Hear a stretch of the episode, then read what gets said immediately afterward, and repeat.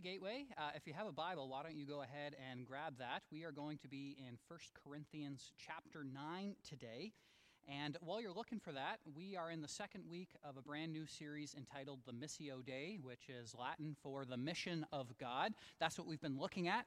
And the mission statement here at Gateway is this helping people to love and serve Jesus. The very core, the foundation of who we are as a church is we want to be fully devoted to helping people come to know Jesus in a personal way and for them to grow in sanctified living. That means looking more like Jesus. And the expression of that, how we say that, is helping people to love and serve Jesus. And we have a few plumb lines, we have a few pithy statements that we use to help articulate what that mission looks like, if we're actually on mission or if we've teetered off course. And last week we looked at the first rendition of that, which was we prioritize the gospel above all else, which seems self evident. It seems like, well, yeah, isn't the sky blue, you know, kind of thing. And yet we learned last week that there's quite a few competitors that are at play due to our sin nature, the traitor within, that really compete with this value. And so, what we learn from Jesus, what we learn from the Apostle Paul and the rest of the apostles, is that they prioritize over and above every other thing the gospel of Jesus Christ.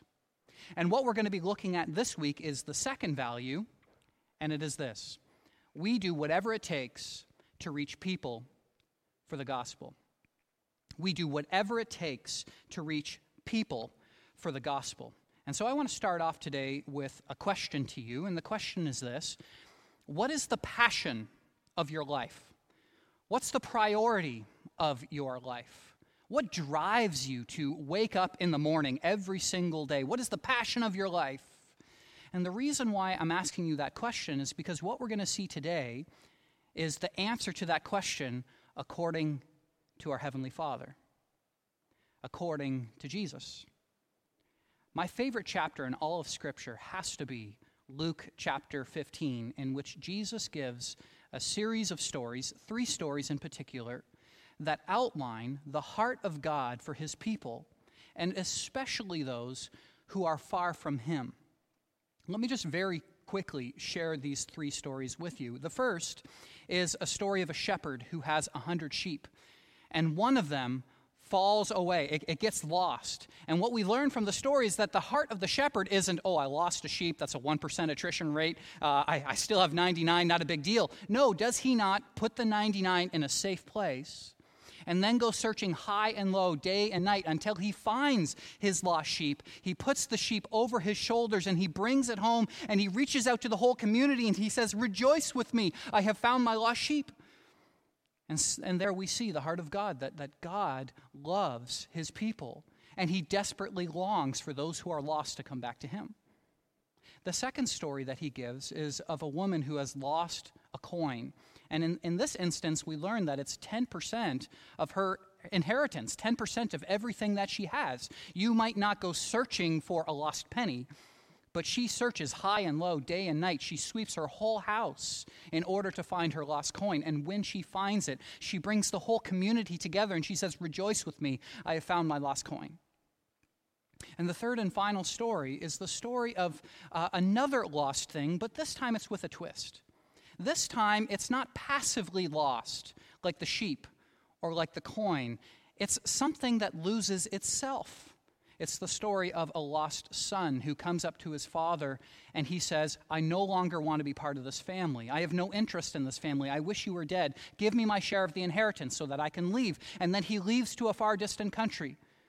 But the heart of the father is this even though his son has shamed him in the most gratuitous of ways, he looks out his window every single day longing for his son to come home. And when he does, he doesn't berate him, he runs to him he runs to him. And when he reaches him, he smothers him with hugs and kisses, and he slobbers all over him. And the Greek says he fell down on his neck, and he says, Rejoice with me, I have found my lost son. And the message is clear from all three stories. The message is this lost people matter infinitely to God. They matter infinitely to God. And, and Jesus makes this abundantly clear in Luke chapter 15, verse 7, when he says this I tell you, there will be more joy in heaven over one sinner who repents than over 99 righteous persons who need no repentance. And so, Gateway, just think about this for a second. What this means is, even for us as a church, 700 members, and uh, imagine the day, I'm, I'm, looking forward to this day in which all of us can return to this place and we can all together sing God's praises like the praise team led us today, but we're all going to be in the same place and we will be elevating our voices together. I can't wait until that happens. But the heart of God is as beautiful as that'll be. The one thing that brings more rejoicing in heaven than even that is when one person comes to know Jesus. When one lost person is found. And that is why we say we do whatever it takes to reach people for the gospel. That's the heart of God. And see, I, I, wanted to start here because what I'm going to be sharing with you today, I think is going to pinch. I think as we read through 1 Corinthians 9, I, I think some of us are going to say, that's, that's in Scripture? Is that true? Or maybe when, when we expressed our, our second plumb line, our second value, say, do, do we really believe that? But I think what we have to have at the forefront is this foundation. We have to see with the eyes of God. And so, my hope for you, what I've been praying for you this week is this that as we enter into this message today, you wouldn't be listening with your own eyes. I wouldn't be listening with the ears of Justin, but with the ears of God, with the eyes of God, that you would see the gospel of Jesus through his eyes and with his heart.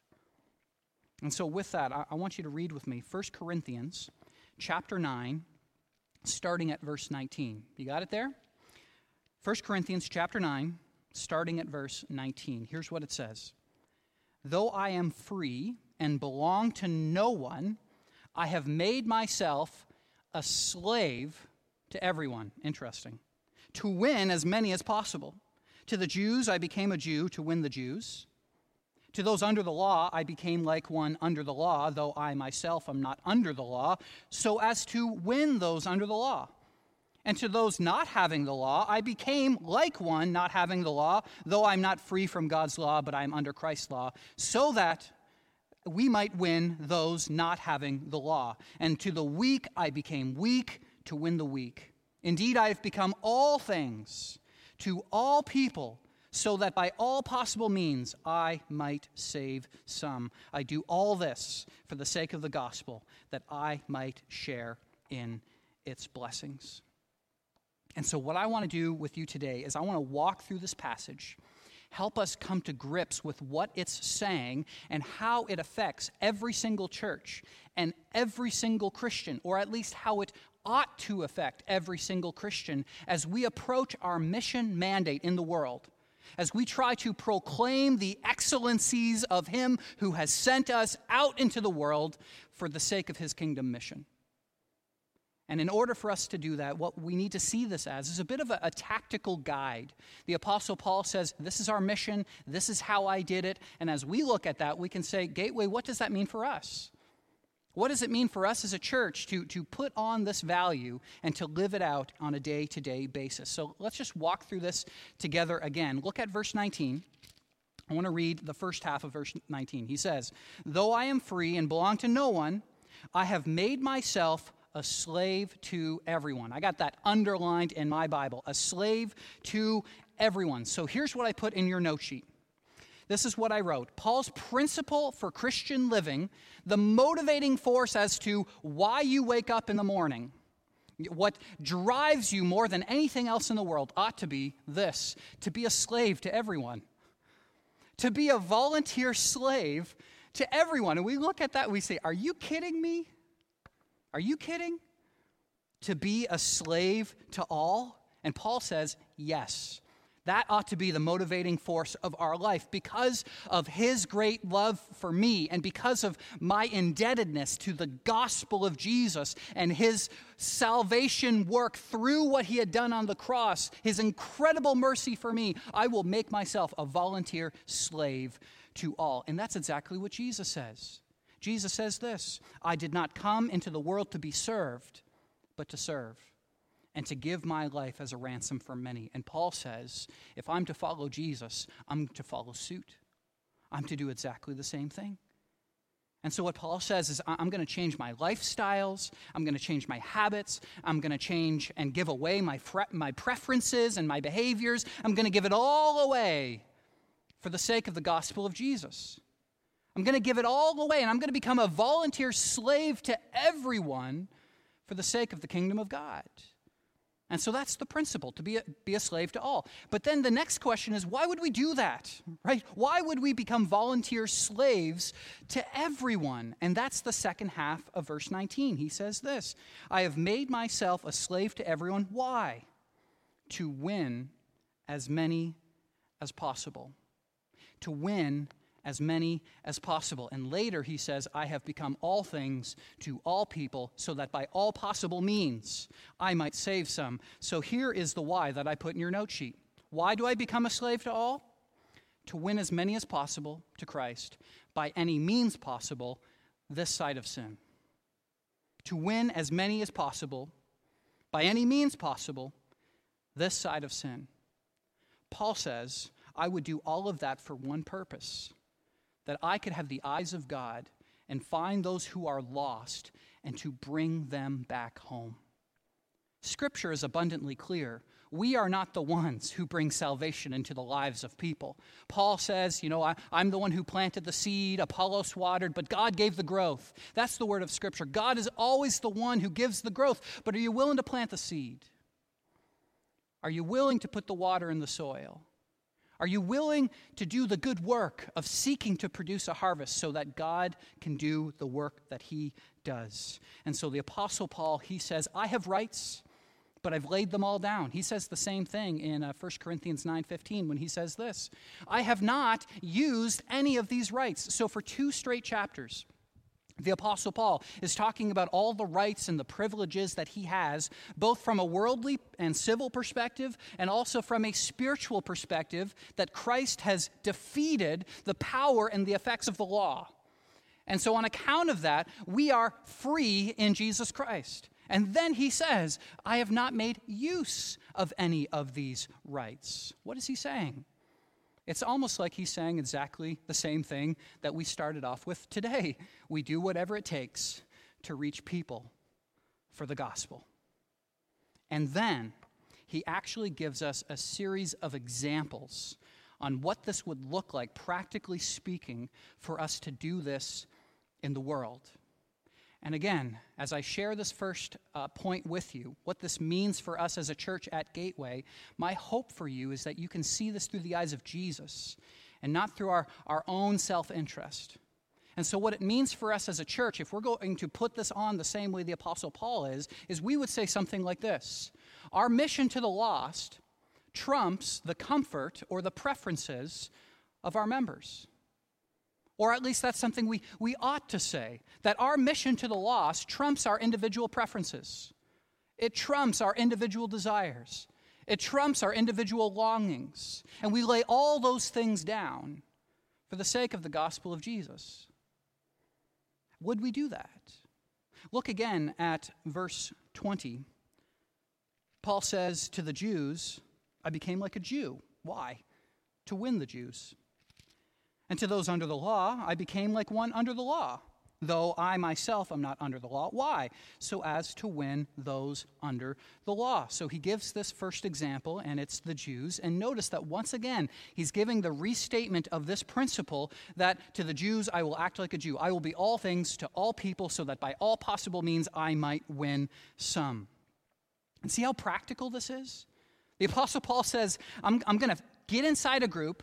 I'm going to figure out their customs and their actions and their practices and their preferences, and I'm going to try to get in on the inside and be like a Jew for the sake of the Jews and for the sake of winning the Jews. And let me just put some teeth on this for a second. Let, let me just try to help make this real by giving a few examples of what Paul was doing during this time when he was writing 1 Corinthians. And in order to do that, we're going to have to turn to the left and find the book of Acts. And I'd love for you to turn there with me. I'd love for you to be reading along as we take a look at this. And the first real example that we find is in the book of Acts, Acts chapter 16, starting at verse 1. And so here's an instance in which the Apostle Paul is on a missionary journey and he is preaching to the Jews.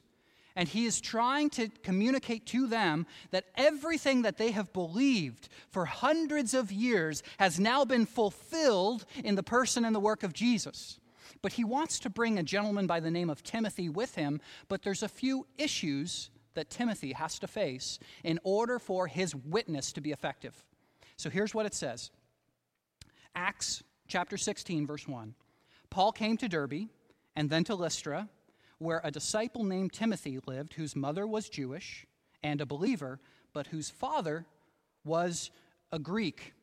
And so, what that means is, in that day, they would treat him as a half breed, half Jew, half Greek, very low status in that community.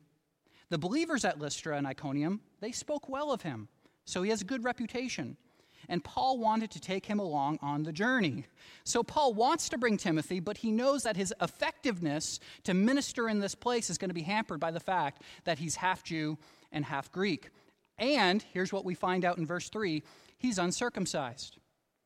So he circumcised him because of the Jews who lived in that area, for they all knew that his father was a Greek. And as they traveled from town to town, they delivered their decisions reached by the apostles and the elders in Jerusalem for the people to obey. And so, this is critical, the churches were strengthened in the faith and they grew daily in numbers. Like, we don't have to uh, meditate on this for too long, but I just want to share with you something that I find so remarkable. We have learned from the New Testament that the sign of circumcision has been done away with. The new sign of the covenant is baptism, not circumcision. And the Apostle Paul has repeatedly said this in his letters. In fact, let me just give you two examples of this. Galatians chapter 5 For in Christ Jesus, neither circumcision nor uncircumcision has any value useless, doesn't have any value at all. The only thing that counts is faith expressing itself out through love. That's pretty clear, right? And then he says the same thing a chapter later. He says, Neither circumcision nor uncircumcision means anything. What counts is the new creation. So it's the Apostle Paul who has made it abundantly clear where he has says, he has said circumcision has zero value, absolutely none at all. We don't have to get circumcised any longer. And yet he tells Timothy, hey, buddy, you got to get circumcised, and I'm going to do it. Why? Why? Why would he tell Timothy to do that? And here's the answer. For the Jews, being circumcised was a sign of being a part of the covenant community. It was a sign of your heritage. And Timothy, being this half Jew, this half breed, it would hamper his ability to witness to the Jews. And because they have taken on this principle of becoming all things to all people, so that by all possible means they might win some, they say, here's what you got to do, Timothy. You got to get circumcised. By the way, extremely painful, but you got to do it. And I think of uh, if you've ever watched the movie Shrek, Lord Farquaad, when he tells all the knights to go off and to kill themselves, he says, That is a sacrifice I am willing to make. And so Paul, he says, I am willing to tell you, you better go and get circumcised. Make it happen. Why? So that you can be effective in reaching the Jews who are far from Jesus. That's the principle. And Timothy says, All right, I'll do it. And we see the fruit of the ministry, don't we? More people come to know Jesus, and they're strengthened in the faith. It means we, we, we see more disciples and we see better disciples. They're growing in Jesus on account of their ministry. And so I, I just want to encourage you keep that as kind of the, the standard in your mind for what it means to be uncomfortable. I feel like if, uh, if Timothy came to a lot of churches in the Western world today, he would beg and plead with them and say, please, when it comes to little things that you prefer, like music style and preference, please don't complain about those things. I was willing to get circumcised on account of this. And so here's the question that I have for you. Even though God hasn't called anyone to do exactly what Timothy thought or what Timothy had to do that I know of, would you? Would you? Would you be willing to set aside your own personal preferences, your own ego, your own longings, even your own physical health for the sake of the gospel? Would you be willing to do that? Let me just give you one more example of this, which is in Acts chapter 21. So if you're in Acts 16, start turning to the right and find Acts 21, verse 17 just to help us make sure that Paul isn't just talk, walking or talking the talk, but he's walking the walk. He himself is willing to do these things as well. Verse 17, here's what happens. When we arrived at Jerusalem, that, that's the Apostle Paul and his team, the brothers and sisters received us warmly. The next day, Paul and the rest of us went to see James. He's a local pastor there, and all the elders were present. Paul greeted them and reported in detail what God had done among the Gentiles through his ministry.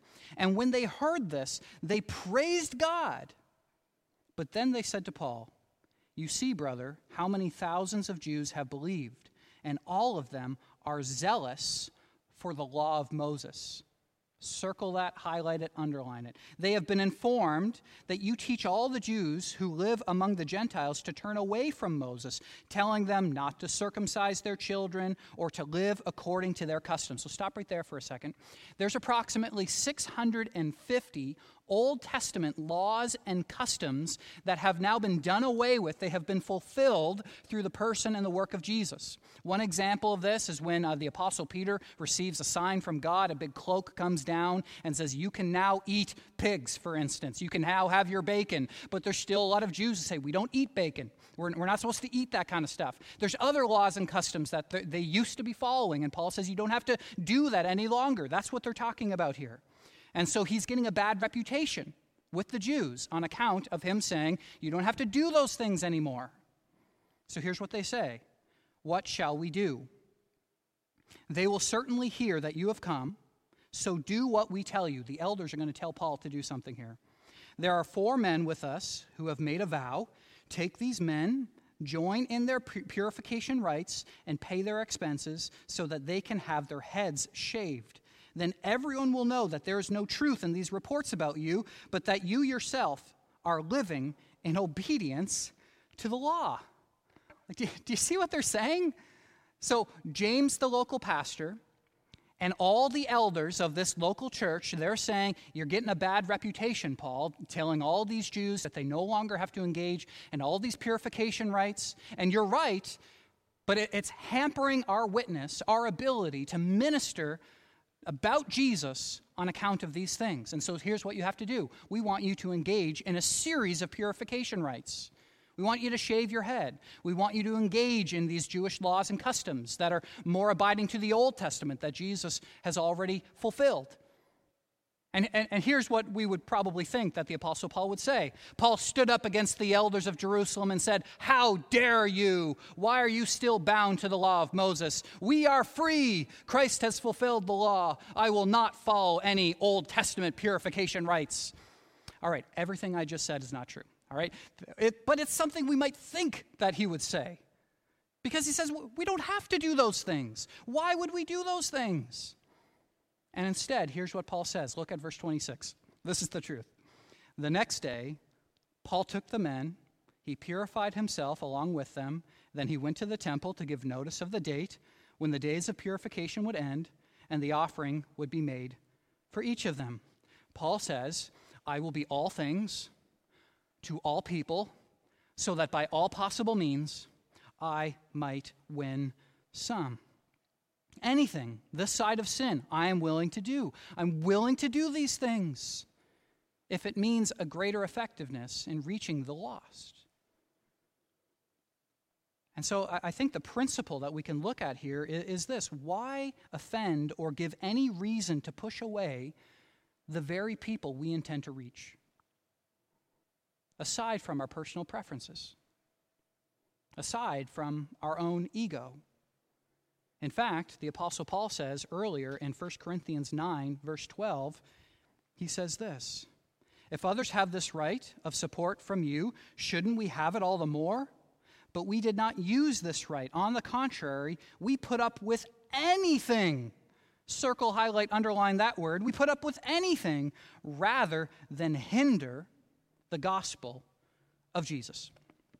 So, listen, here, here's a few things that we say we believe as Christians that, that I think we give lip service to, but I think it would have a profound effect if we truly 100% believe these things. So let me share three fundamental doctrines that we believe as Christians. Number one, all people are made to live forever. Number two, there is a heaven and a hell, and everyone will spend eternity somewhere. And number three, Jesus Christ is the only way. We believe those three things. And if we believe those three things, would we not, like the Apostle Paul, like Jesus, as he has expressed to us in Luke chapter 15, be willing to do anything and everything this side of sin in order to win them, in order to bring them into a right relationship with Jesus? You know, Jesus is the one who said that our life is a mist. And so, would we be willing to set aside our, our personal preferences and priorities and longings and wants for the sake of a greater opportunity to witness? I, I put it this way The mist that is my earthly life is far less important than my lost neighbor's eternity. It's far more important than my lost neighbor's eternity. And, and for that reason, the Apostle Paul said that our mission to the lost trumps the comfort of Timothy. Our mission to the lost trumps Paul's personal preferences. Our mission to the lost ought to trump our personal preferences here as well. And so that's the first thing we value. And, and, and here's the second point our mission to the lost is for all people in our city and not just our kind. And this is where I ended last week. I, shared with uh, you that one of the competitors to putting the gospel above all else is our own preferences. And, and one of the ways that we can know that we're a church on mission in, in a weird way is if we actually start feeling uncomfortable. If we start feeling uncomfortable, that means you've joined a movement of men and women whose sole focus is nothing else other than the mission of Jesus. And so, what is going to happen in those types of environments is you are going to see a wide diversity of people. People who come from a different race or a different ethnic group, a different tribe, a different socioeconomic class uh, people who have different preferences than you, uh, people who have different musical styles, different social and political preferences, different ministry opportunities that they want to engage in. We start looking very, very different. But the one thing we all share in common is a priority to Jesus. See, when Jesus gave us the Great Commission in Matthew chapter 28, he said, Go and make disciples of all nations. The Greek there is panta ta ethne, and the literal translation that we can give is this all the people groups. So here's what happens when we are a church that is on mission, we start to look like the community that is around us. We don't look differently. You know, it was uh, Martin Luther King Jr. who once said this, and it was in the context of the U.S., but, but I think it is also ringing true here in Canada today. He says, I think it is one of the shameful tragedies of our nation that 11 o'clock on Sunday morning is the most segregated hour in Christianity. And we might look at that and say, like, how can that be? But by the same token, doesn't it make perfect sense? Doesn't it? Say, well, we, we're different cultures, different race, different preferences, different musical styles. And on account of that, we, we found our own cluster of people that we share uh, like mindedness with. But when we enter into a gospel movement, the only priority that ought to matter is the person and the work of Jesus. And everything else begins to fall away. Everything else becomes secondary. Look again at your Bibles. We already looked at verse 20 and 21, but continuing on in verse 21, he gives us two more examples. He says, To the Gentiles, I will be as though I am a Gentile. I'll act like I'm not under the law of Moses. So he's saying there's still an obligation to the law of Jesus Christ. It's not like I'm willing to deny the law of God or do something that is contrary to the gospel of Jesus or to the Bible, because this is the main priority in my life. But I'm willing to do anything this side of sin in order to act like a Gentile and get on the inside. And then, verse 22, he says, To the weak I will become as though I am weak. And he's not using weak in the way that we tend to think of it. Think of it more as someone with a sensitive conscience. So let me give you an example. Let's say you're having a, a, conversation with a Jew who still believes that we shouldn't eat bacon, and you wanted to take them out to Wendy's, and you wanted to buy them a baconator, and you say, Hey, here, I would love to give you this meal. he says, I can't eat bacon. And you might say, Don't you know we are free from that? We're allowed to have bacon. You start entering into a theological argument. Paul says, Don't. It's not worth it. The one thing that matters is the opportunity that you have right in front of you to share Jesus. So let's make first things first. He says to the weak, to those with a sensitive conscience, I will appease their conscience and do whatever it takes to make sure that there's no barriers that are keeping them from coming to know Jesus. So here's the question for you today What possible barriers have you created in your personal life? Or what possible barriers do we have as a corporate capital C church that are inhibiting our ability to minister to the unchurched and the unbelieving? What are those things? And, and, in some way, only you can answer that question, but we can also, in a corporate sense, in a, in a macro sense, ask that question of ourselves as well. So, just putting it on the line for you this morning, I never want to enter into glory and to stand before God the Father and for Him to look at me and say, Justin, why were you unwilling to let go of your personal preferences and your personal priorities for the sake of the lost people that I love? I don't want to have that conversation. What I want more than anything else is, is to say to God the Father, I want your heart. Give me your eyes. Give me your heart. Turn my heart of stone into a heart of flesh. I long to see things the way that you see them. Because when push comes to shove, I think one of the ways that it is truly helpful for us to picture this is to ask ourselves this one question What would you like the church to look like? What would you like the church's priorities to be if you, up to this point, did not have a personal relationship with Jesus? I think for, for those of us who ask that kind of question, we say, Oh, I would sure hope that they'd be a church on mission. And I sure hope that they would do everything in their power to help me come to know Jesus. See, it's only when we get on the inside, if we're not careful, and on account of our sin nature, does apathy begin to creep in. But the heart of God is this the longing that we should have is to reach people who are far from God. Look again at verse 22 and 23 he says, I have become all things to all people, so that by all possible means I might save some. And I do this all for the sake of the gospel, that I might share in its blessings.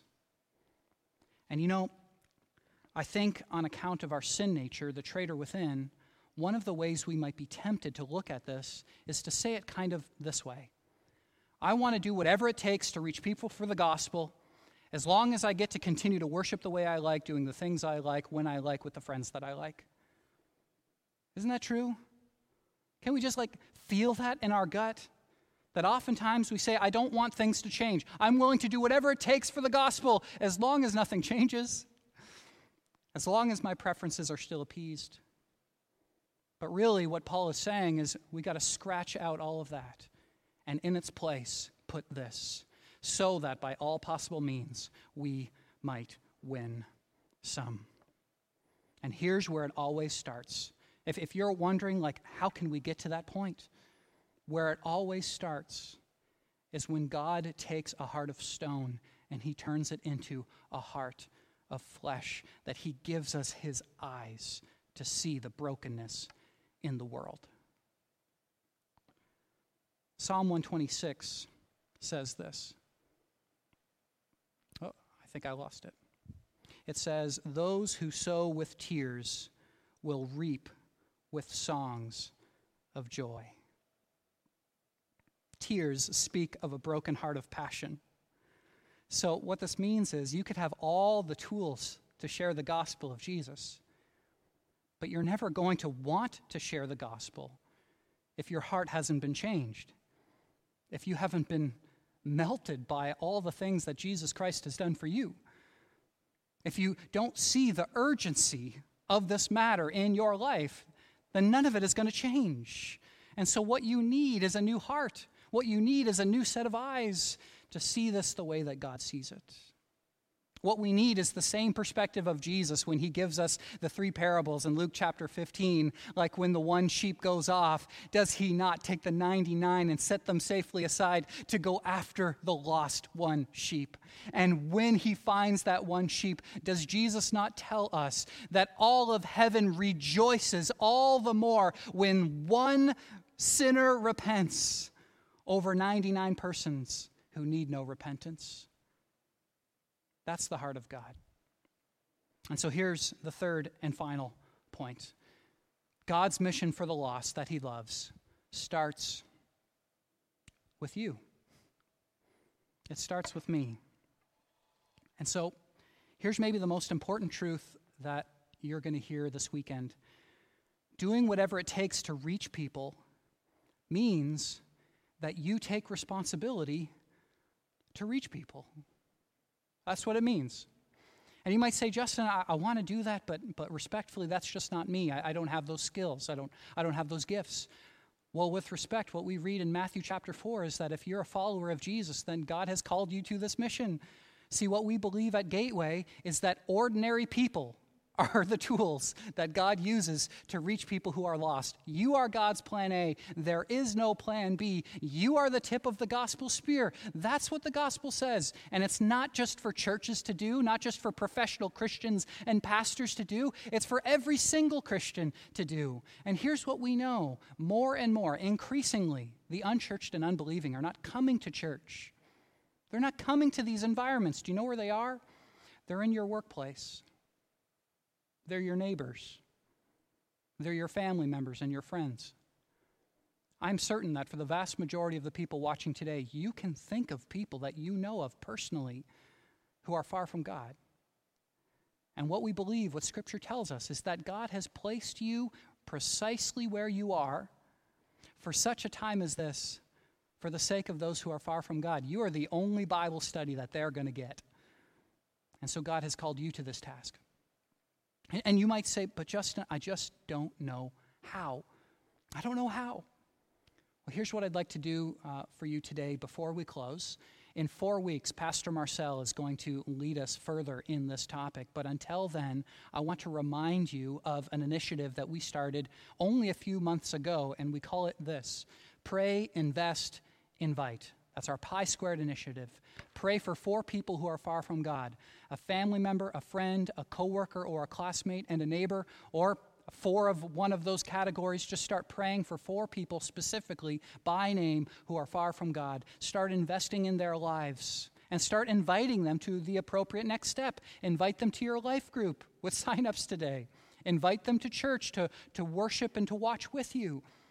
Start investing in their life.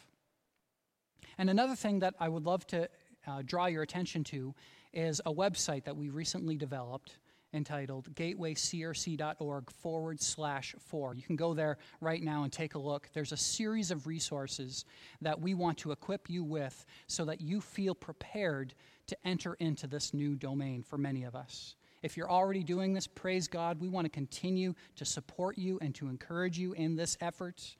What I want to do as your pastor is I want to embolden you and to give you such passion that you would start doing this in your life on a day to day basis.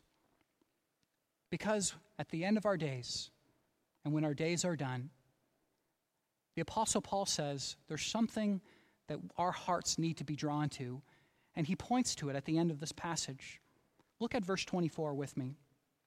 He says this Do you not know that in a race, all the runners run, but only one gets the prize.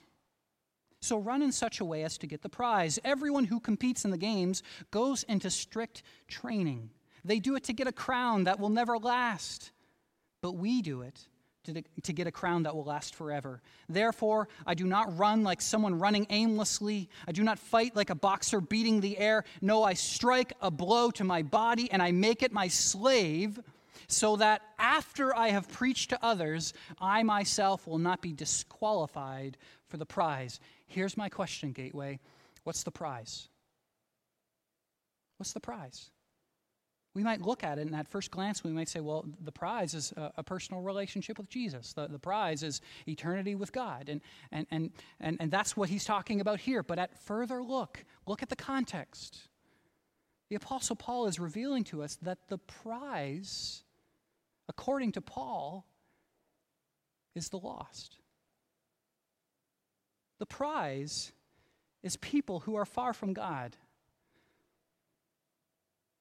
And Paul says, My hope and my prayer for you is that you would have a heart for the lost. You would have a passion, it would become the passion of your life to become a volunteer slave to all, so that by all possible means you might win some. And that is why our second value at Gateway is this we do whatever it takes to reach people for the gospel.